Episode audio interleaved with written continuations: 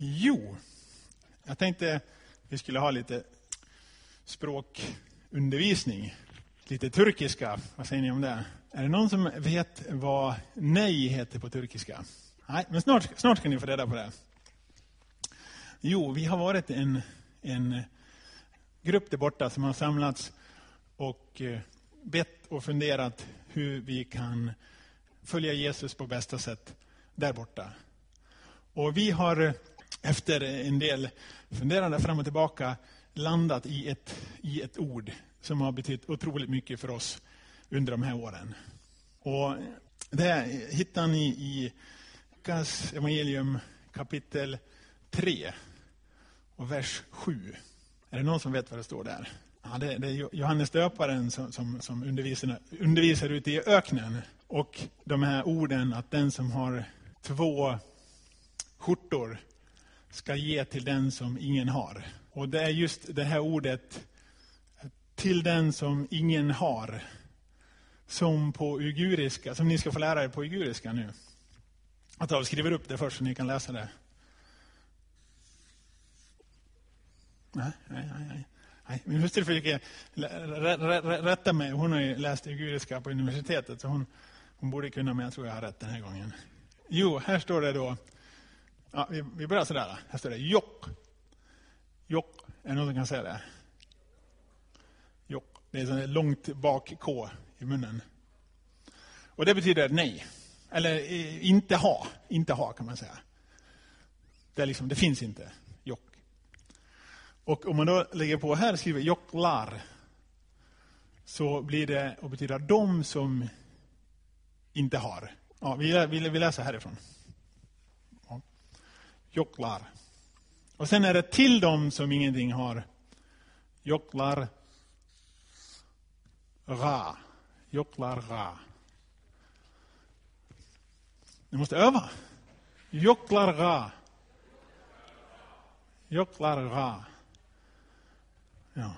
Till dem som ingenting har. Och det liksom har varit eh, devisen för oss. Och jag tänkte vi skulle ta och läsa hela det där stycket. Lukas 3. Lukas 3, vi börjar i, i vers 7. När folk kom ut i stora skaror för att döpas av honom, det är Johannes döparen då, sade han till dem, Huggormsyngel, vem har sagt till er att ni kan slippa undan den kommande vreden? Bär då sådan frukt som hör till omvändelsen. Och börja inte säga er, vi har Abraham till far. Jag säger er att Gud kan uppväcka barn åt Abraham ur dessa stenar. Det var antagligen gott om stenar, han var ute i öknen. Redan är yxan satt till roten av träden.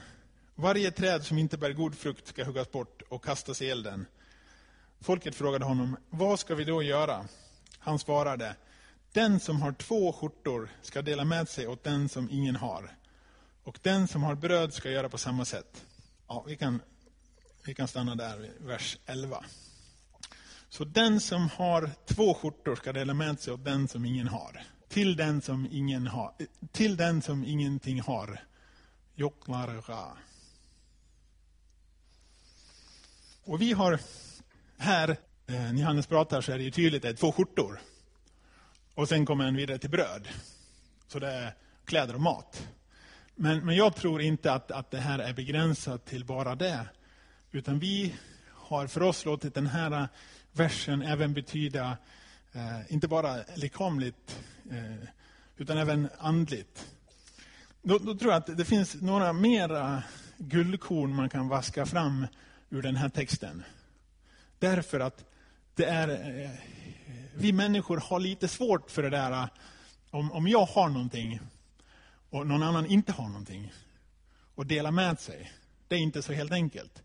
Även när vi delar med oss så vill vi gärna göra det på våra villkor. Och därför tror jag vi måste fundera, varför ska vi dela med oss?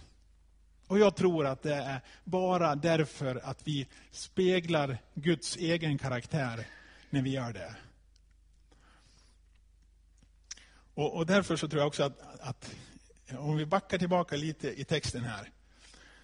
Och börja inte säga vi har Abraham till far. Det var ett, ett, ett sätt för Johannes döparen att säga att titta inte på allting som ni har och tro att det är det som är eh, att det bara är att hålla i det som ni har, att det är det som är Guds vilja.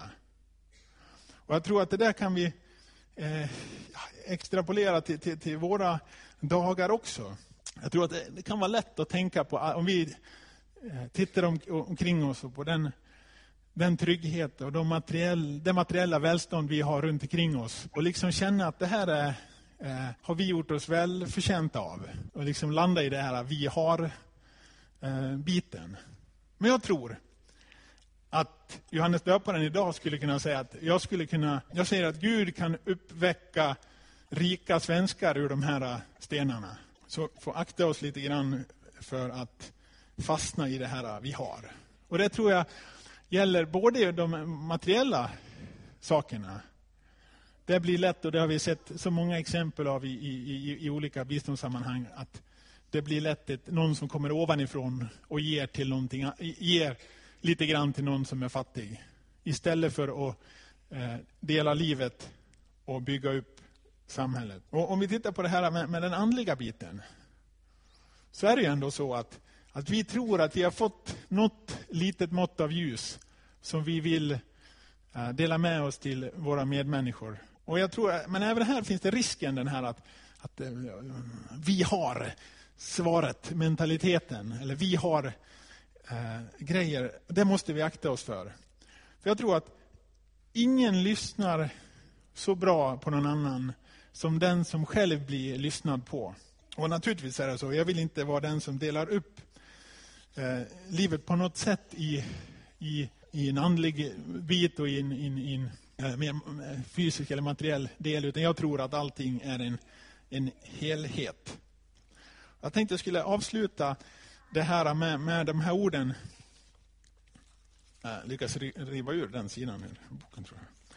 Men eh, jag tror att ni har hört det här förut.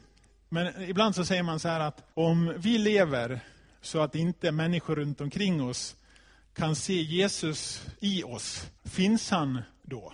Har ni hört den konstruktionen? Och då, då, då kan man ju säga att jo, men det, det är självklart att han finns. Ja, det är sant. Men för de människorna som inte ser han, så kan de ju inte veta det. Och man skulle till och med kunna dra det ett snäppe till och säga att om de människor som finns runt omkring oss inte ser Jesus i våra liv, finns han då för dem? Men man kan också säga då, finns han då för oss? Har vi verkligen förstått vad det hela handlar om? Jag tackar dig Jesus att du talar till våra liv varje dag och varje gång som vi öppnar vår, våra hjärtan för att lyssna efter dig, Herre. Grip tag i oss och gör oss till sådana som sträcker sig ut till dem som ingenting har.